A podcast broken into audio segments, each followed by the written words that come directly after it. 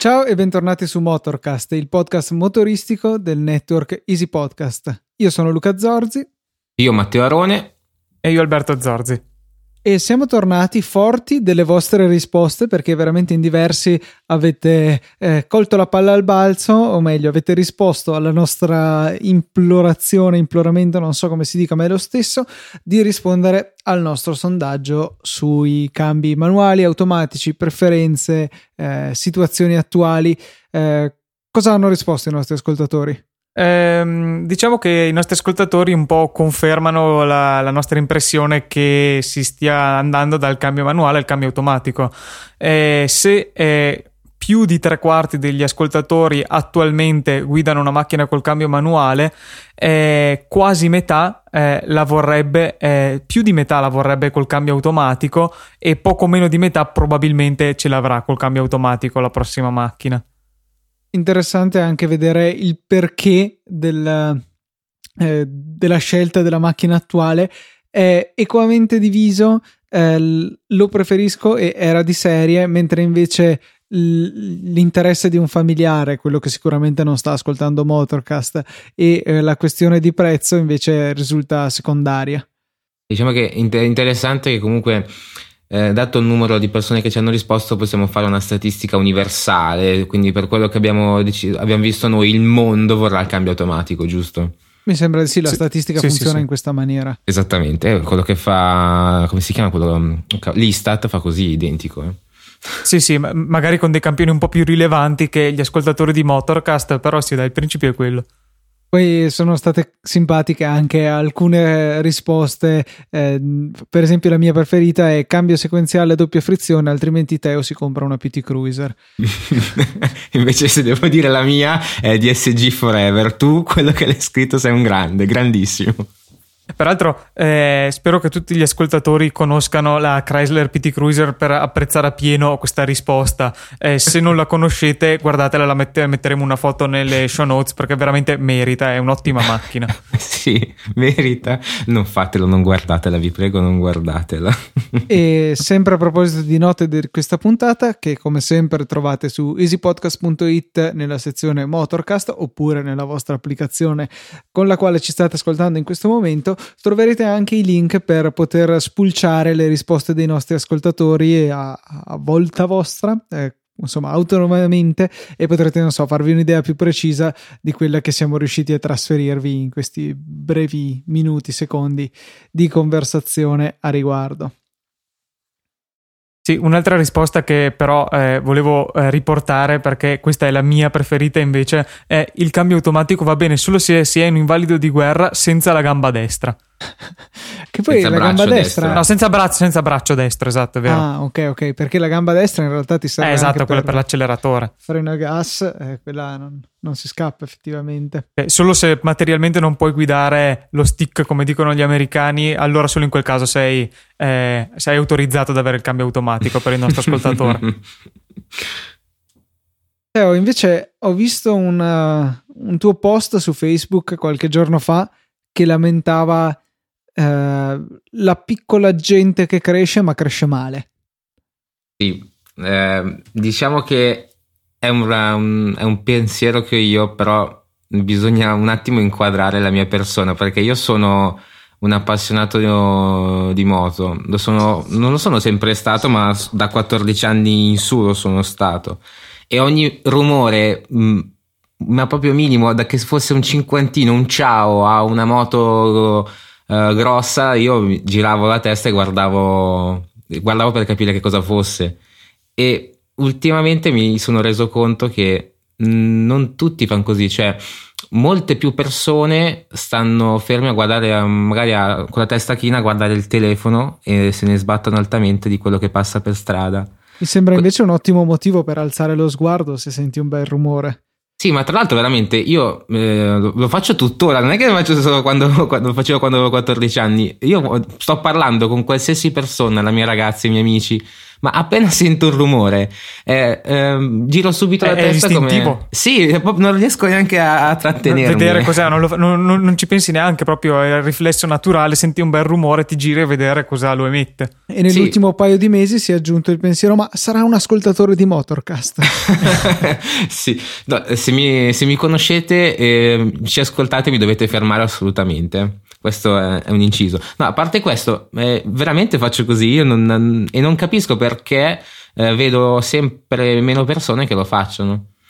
Ma quello che forse dovremmo chiederci è se eh, quando lo facevi tu, cioè sempre, da quando hai cominciato a farlo tu, se anche i tuoi compari, i tuoi coetanei eh, hanno sempre fatto la stessa cosa, perché eh, ma- sì, magari ti stai, eh, ti stai, scontrando semplicemente col fatto che fatalità non incontri gente appassionata di motori. Non incontri altri Mattei Aroni.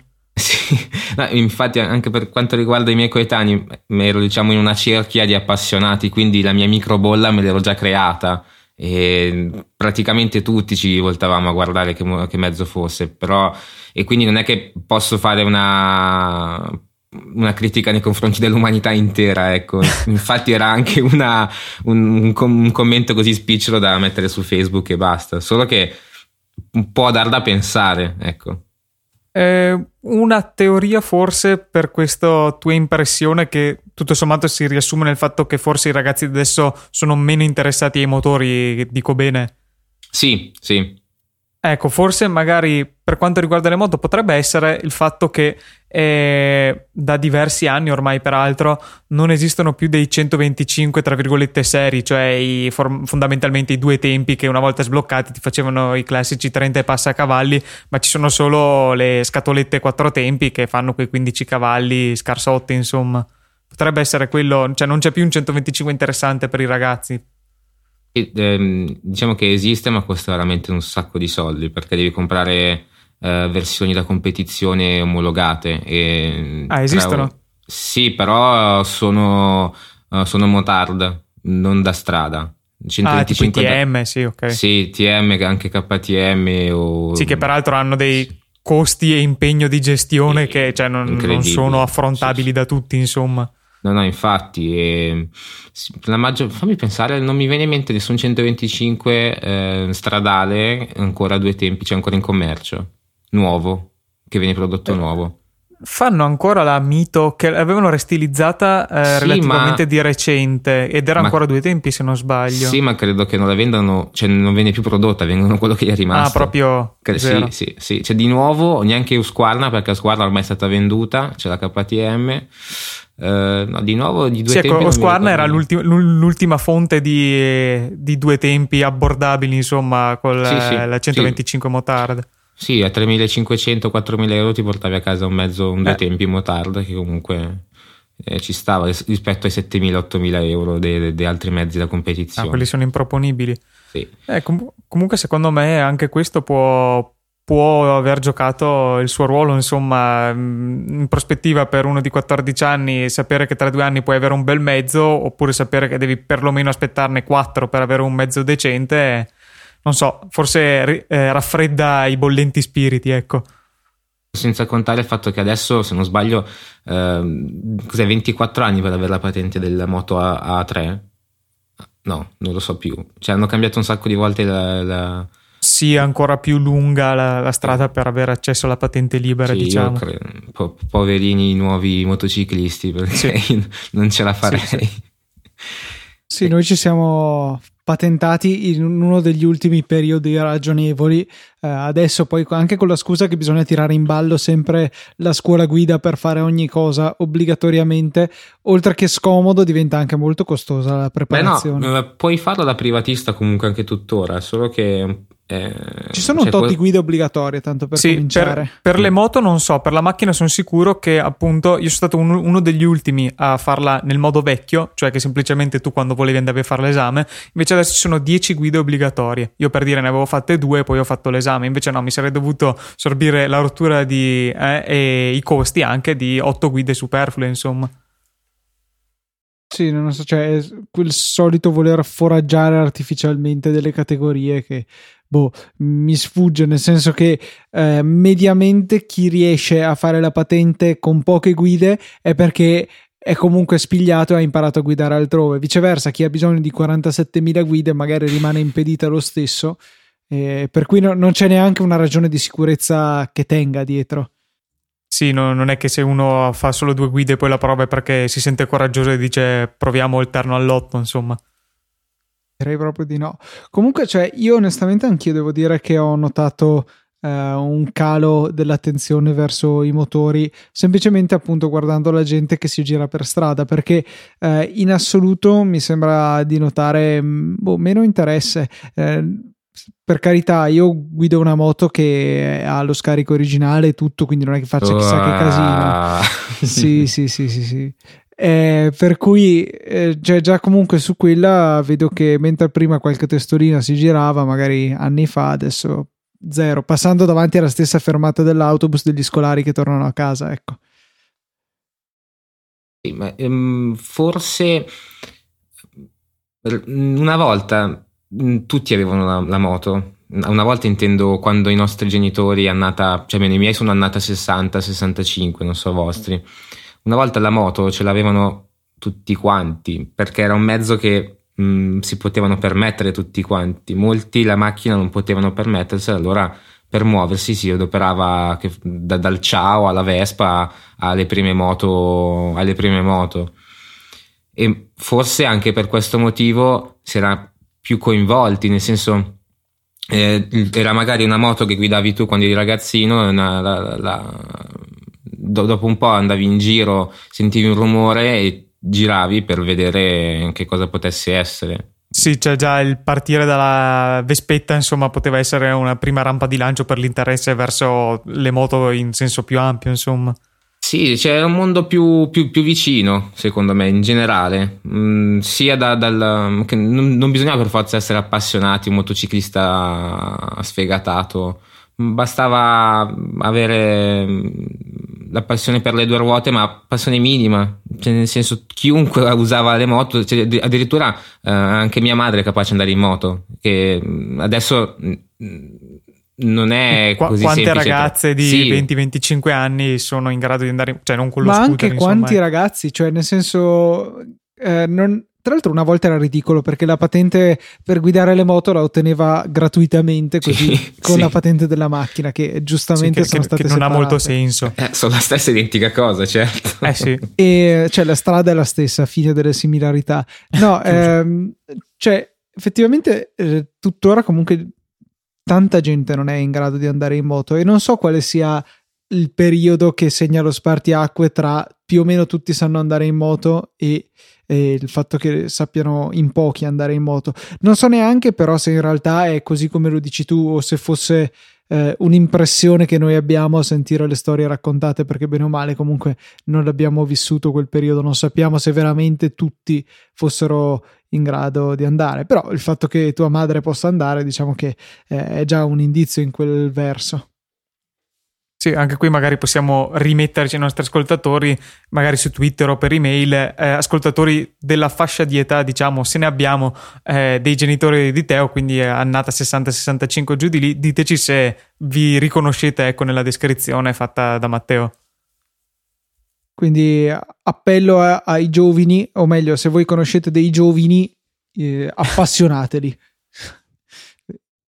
in maniera attiva. Sì, tra l'altro ho visto sì. un video poco tempo fa su Facebook dove c'era un genitore che andava dal figlio, faceva un video col telefonino, entrava nella camera del figlio e c'era il, il ragazzo che giocava alla PlayStation e il padre gli fa ma ci sono sei Usquarna in garage e tu sei qui a giocare alla PlayStation? Io ti tolgo il cognome. Bellissimo. È stata molto Beh, bella. Effettivamente, effettivamente.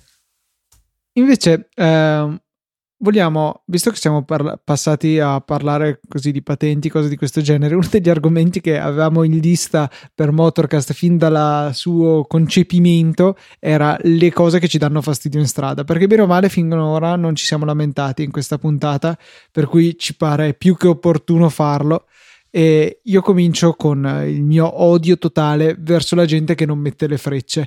E, ah, un grande classico. E tra l'altro c'è, c'è della gente che cioè, è una criminalità organizzata, nel senso che eh, c'è tutta una logica dietro sul perché in alcune situazioni è inutile mettere le frecce, tra cui la, quella principe è ma non c'è nessuno. Che poi non è vero perché ci può sempre essere qualcuno che deve immettersi, tu non lo vedi e lui eh, gli farebbe comodo sapere se tu svolti o prosegui dritto.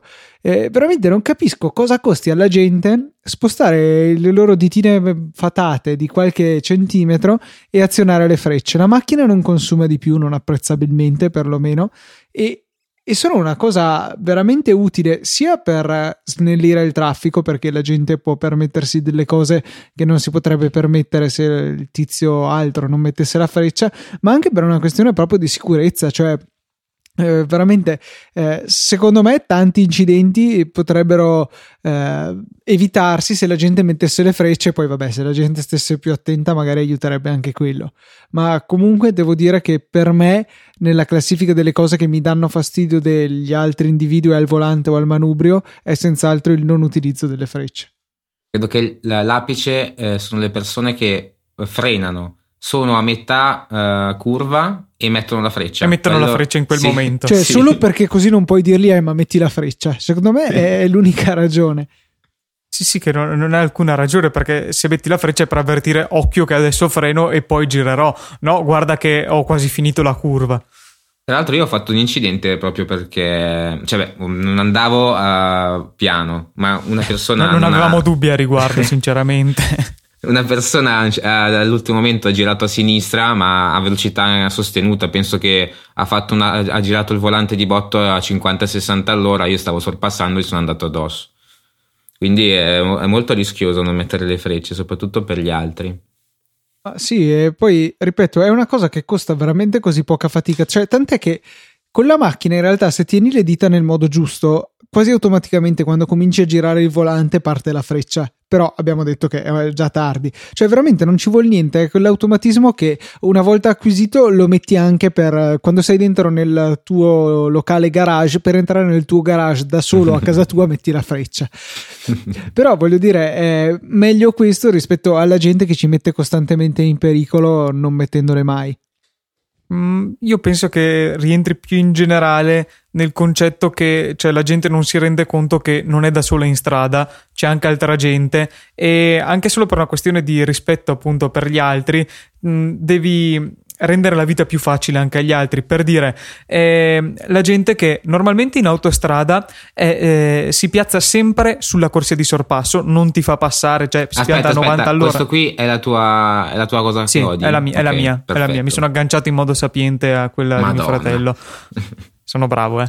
No, comunque, eh, questa gente che eh, regolarmente si piazza a 90 all'ora in corsia di sorpasso, in autostrada o in tangenziale che sia, e non ti fa passare. E perché? Che senso ha? Se hai, vai più piano, cioè la corsia di destra non è un, eh, una vergogna, ecco. Salvo nel momento in cui ci sia un'immissione da uno svincolo. In quel momento tu vuoi immetterti e quella stessa persona che normalmente non si schioda dalla corsia di sinistra, in quel momento non si schioda dalla corsia di destra. Quindi tu sei costretto a inchiodare per lasciarlo scorrere e poi immetterti. Ma se non c'è nessuno alla corsia di sinistra, spostati a sinistra, fammi entrare. No, cioè assolutamente la gente pensa di essere da sola in strada e non si rende conto che anche altri utenti potrebbero essere favoriti da, se loro mettessero un minimo di pensiero in quello che fanno, insomma. Sono le persone che proprio si spostano, eh, non è che guidano dal punto A al punto B, si spostano dal punto A al punto B con i paraocchi incoscienti di tutto ciò che li circonda. Sì, ehm, poi tra l'altro sulla questione delle corsie c'è anche la categoria di persona che invece eh, deve sempre avere una corsia alla sua destra, per cui se ha tre corsie sta nella seconda. Ehm, se ha quattro corsie potrebbe stare nella seconda o nella terza. L'importante è non toccare mai quella di destra, ma al contempo ehm, cioè occupare indebitamente la corsia, come dicevi tu, senza nessun motivo. Poi magari tu arrivi facendo i tuoi 130 precisi nella corsia di destra che è libera da chilometri dato che sembra appunto essere una vergogna incredibile occuparla. Lì cioè tu mantieni la tua velocità loro magari vanno a 120 li sorpassi e poi ti sfanalano perché nella loro personale visione delle cose li hai sorpassati a destra che peraltro anche per il codice della strada quello che hai descritto tu è totalmente lecito perché la, l'ho scoperto di recente è la differenza tra sorpasso e superamento. Cioè sorpasso è l'atto intenzionale di accelerare per passare qualcuno. Quello che hai descritto tu invece è il superamento. Tu fai la tua velocità un altro fa la sua tu lo, lo, lo passi. Ma ne sei sicuro al 100%? Perché Sì, io sì, l'ho- fa ho- io sapevo un'altra cosa, potevi fare quest- questo, questo superamento Superamento.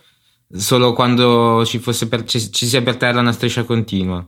Cioè non tratteggiate, quindi non Ah, in autostrada o tangente. forse Sì, mi manca cioè, un paradossalmente io arrivavo nella corsia di destra a 130, cioè quello piantato a 120 o fo- spesso meno nella corsia centrale, cioè io devo attraversare completamente la carreggiata, andare in quella più a sinistra di tutte, Oppure frenare. oppure frenare per stargli dietro. Bah, bah, io le faccio saltare la macchina. sì, La, la logica non ha alcun senso. Non, non ha, non ha senso che non sia permesso, ecco, eh, questo superamento, se lo chiamiamo così. No, è, è totalmente insopportabile perché cioè, le- eh, il fatto è che le corsie hanno un significato e la gente non, non riesce a impararlo. Ma no, è che voi non sapete delle cose. È, è noto che nella guida del buon guidatore che la corsia di destra ti fa andare sicuramente, ti fa arrivare 10 minuti dopo rispetto alla corsia di sinistra. Bisogna sempre andare in Nonost- quella di sorpasso. A prescindere dalla velocità che si Sì, tiene, a ovviamente. prescindere, sì, sì, sì, quella è, non, una distorsione spazio-temporale.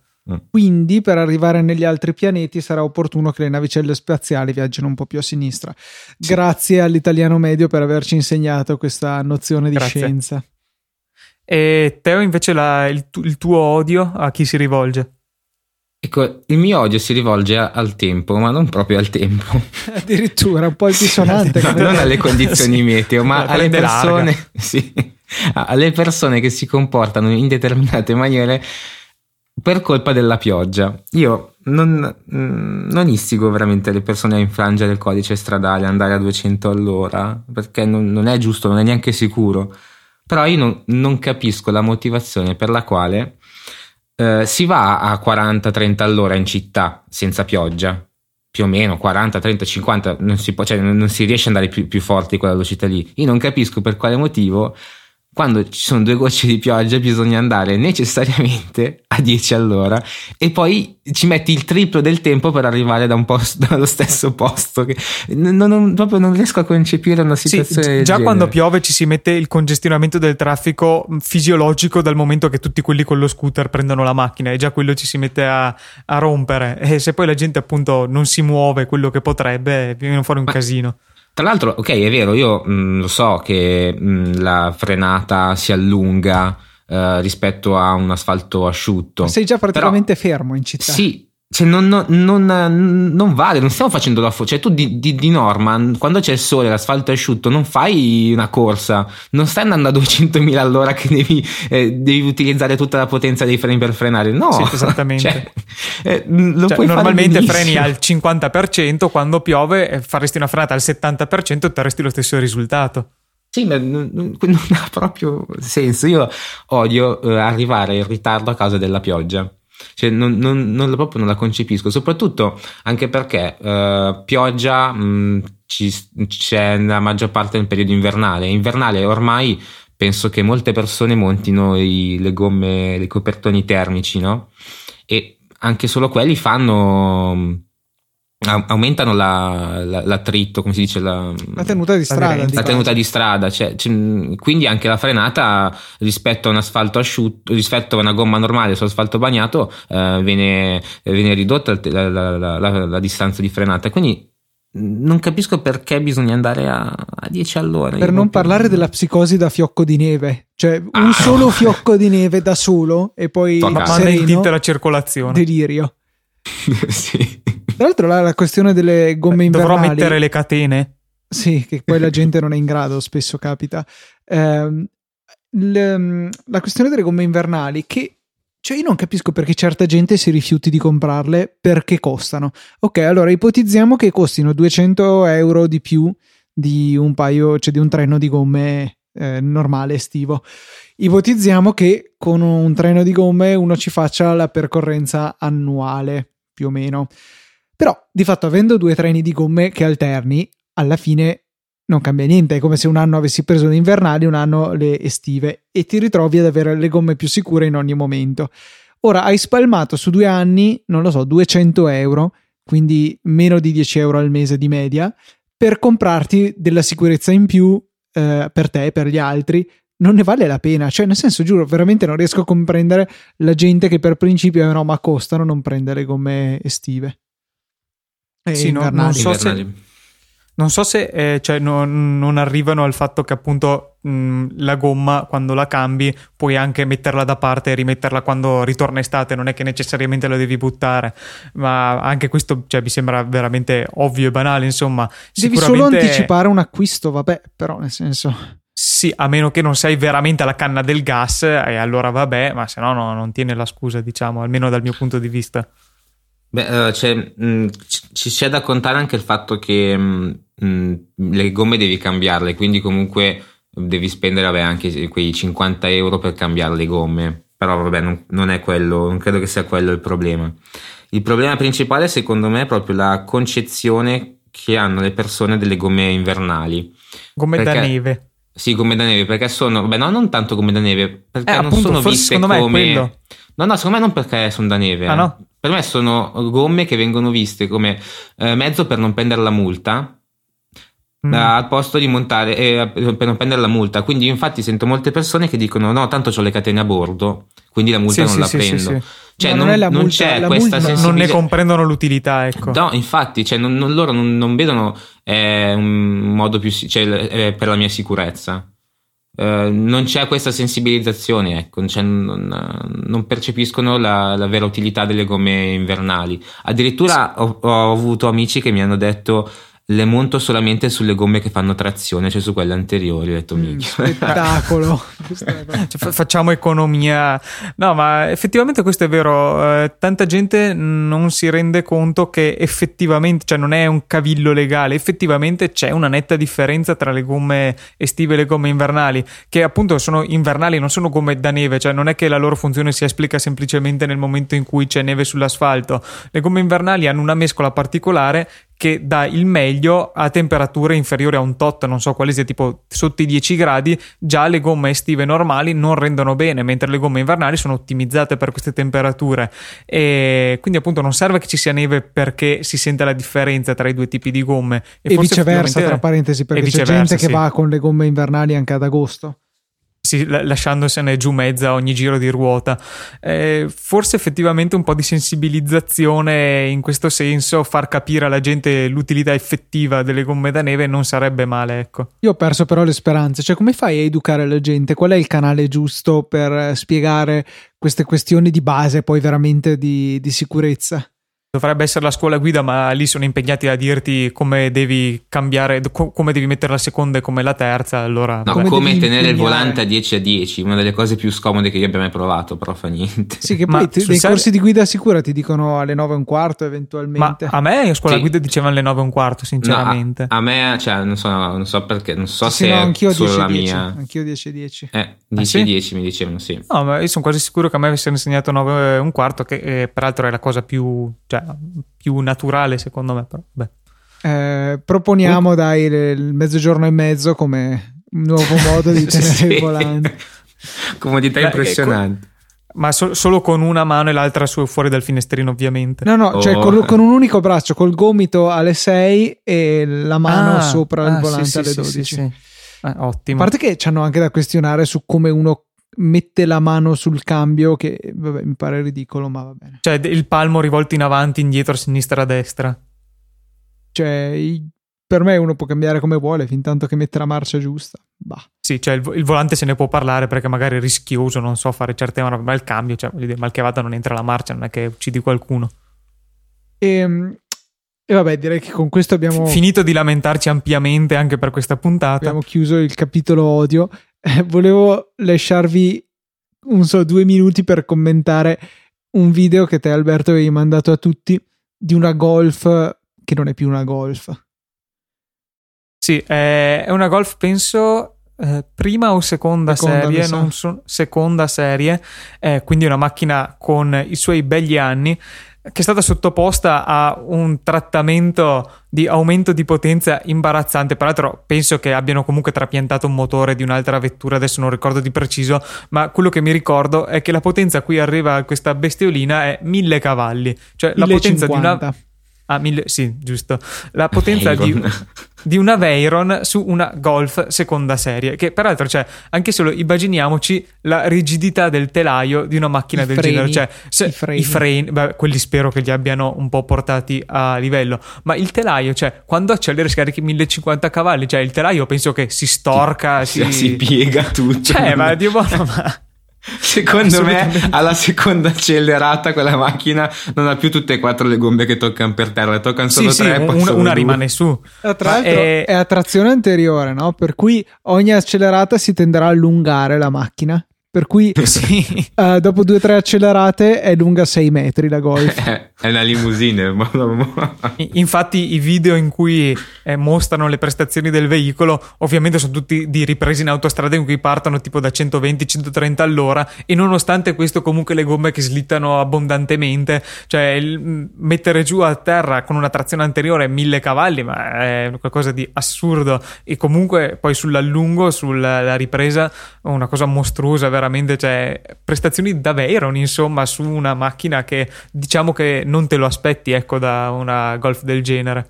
Non capisco il senso, onestamente, perché, cioè, boh, dimostrare che si può fare, ok, ma poi di fatto quando, ingegneristica. quando puoi utilizzare una cosa di quel genere là, è, è troppo potente per la macchina che è. E Io ti, ti fermo qui un attimo perché eh, già tu ti sei posto una domanda che non ti devi porre, non capisci il senso. Io ho amici meccanici e il senso non esiste, cioè hanno tempo da perdere, hanno un motore da mille cavalli. Oh, guarda, c'è una, c'è una punto lì. E dai, mettiamo insieme queste due cose. Cioè, non, ha- non- non- non deve averlo senso. No, effettivamente su questo ti do ragione. Cioè, è, è divertente alla fine. Cioè, in noi cosa, cosa ha stimolato? Una risata, è stupore, è divertimento. E poi, peraltro, metterle insieme cioè, dal lato del meccanico deve essere estremamente divertente. Cioè, pensare chissà cosa penserà la gente quando mi vede con, con questa roba. Insomma. Oppure la, la Smart Diablo, quella col motore della mo- di una moto, credo l'R1, l'avete Sì, mai sì, vista? sì, cioè, è pieno di, di smart con i motori Hayabusa, robe del genere. Sì, esatto, ma poi se vai su YouTube veramente c'è- vedi la malattia della gente, cioè Sì, ogni sì. possibile combinazione c'è. Uno dei miei preferiti sono i video della gente che prende delle bici normali e gli mette delle piccole turbine da aereo o, o- Sì, da aereo tipo da modellini da aereo, da grossi modellini da aereo. su- sul, sul portapacchi della bici. E poi il mio video preferito in assoluto, magari vedo di riuscire a ritrovarlo per metterlo nelle note di questa puntata. Ce n'è uno dove c'è questo individuo con un caschetto con questa sua bici a reazione che va in tangenziale a superare le macchine. È veramente una delle cose più Beh. demenziali che abbia mai visto. E senti proprio. Del, Eh, io ne avevo visto uno di turbina. questo stesso genere eh, con la bici a reazione che faceva una drag race contro una 458 e la batteva. Perché, perché peraltro non hai problema di trazione a scaricare la potenza, insomma, con, eh, con la spinta del motore a reazione. Comunque, cioè, tu pensa alla gente che si mette su una bici con un. cioè, andare in bici a più di 50 all'ora per me, a me personalmente fa paura. Eh, cioè, è inconcepibile, veramente. E niente, eh, avremo, cioè ci sarebbero centinaia di miliardi di esempi, ecco, che potremmo citare. un, un paio, un paio di video ve, ve li facciamo trovare per deliziarvi. Insomma, nelle, nelle show notes troverete di che divertirvi. E a proposito di video, dobbiamo reintrodurre la rubrica che abbiamo, avevamo precedentemente sospeso non per eh, una nostra volontà, ma semplicemente perché ci eravamo dimenticati. Eh, la rubrica de- Professionalissimi. certo, eh, la rubrica dei canali di YouTube più interessanti, dove boh, ci sono video, indovinate un po', a sfondo motoristico. Eh, quello di questa settimana è anche istruttivo, giusto?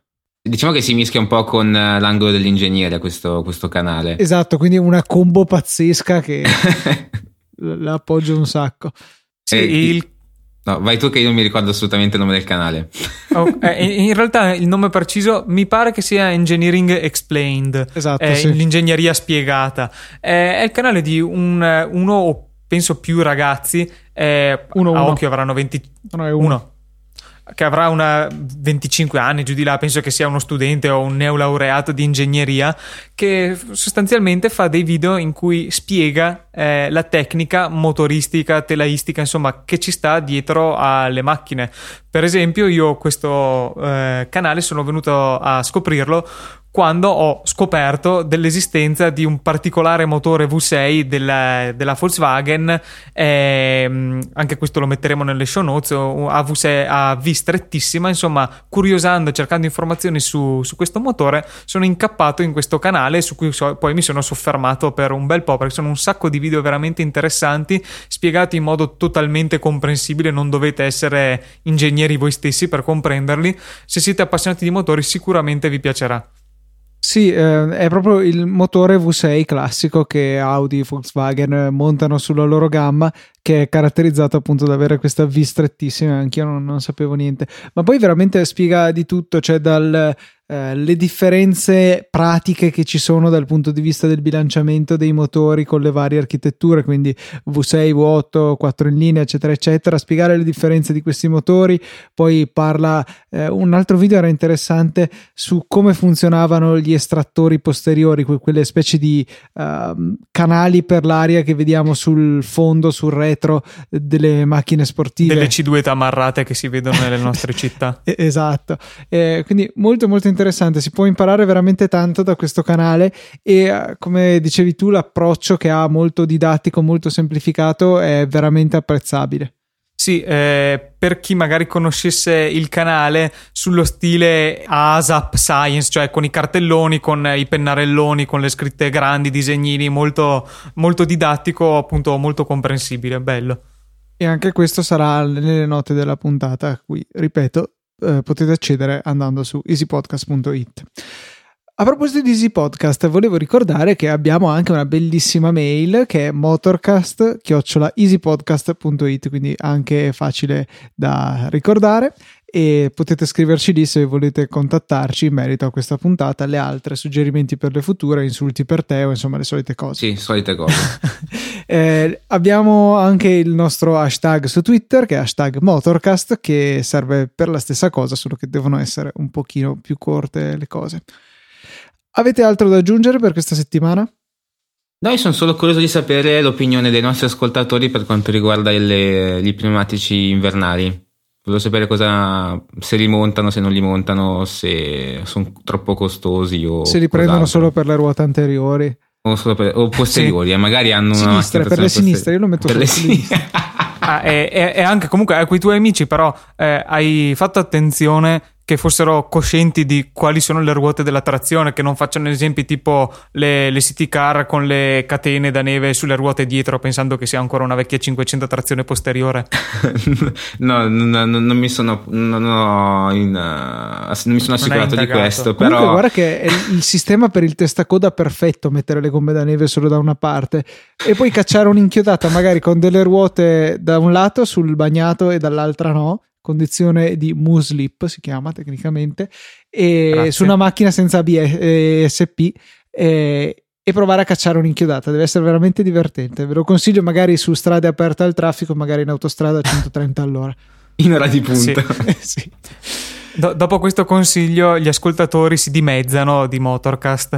sì, ma si dimezzano non perché smettono di ascoltare volontariamente, ma perché, ahimè, non ci perché, sono più ascoltatori. Perché smettono per sempre no. di fare qualsiasi cosa. esatto. Ci scusiamo per i nostri consigli che vanno presi sempre con le pinze. Dai ragazzi, è stata bella anche questa puntata, speriamo che qualcuno di voi sia rimasto per la prossima. Un saluto da Luca, da Matteo e da Alberto.